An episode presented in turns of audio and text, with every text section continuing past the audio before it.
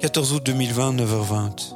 Si vous êtes une ou un zikos de la scène live locale, il faut que vous gardiez bien en tête ce chiffre de 30 emails ou téléphones ou lettres ou petits dessins ou peintures ou poèmes ou soutien-gorge ou CD reçus chaque jour par une salle de concert. Vos chances sont de facto d'une sur dix mille d'éviter de finir raidement échoué sur le bord d'un rivage. Un tel niveau infinitésimal de chances de réaliser le fruit d'un long travail et parcours de vie, des qualités comme l'originalité et le talent deviennent toutes relatives.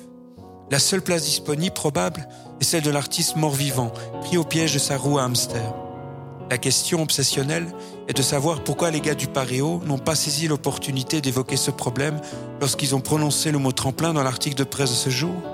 Probablement parce que les tremplins ne sont qu'une contrepartie à l'obtention de subventions.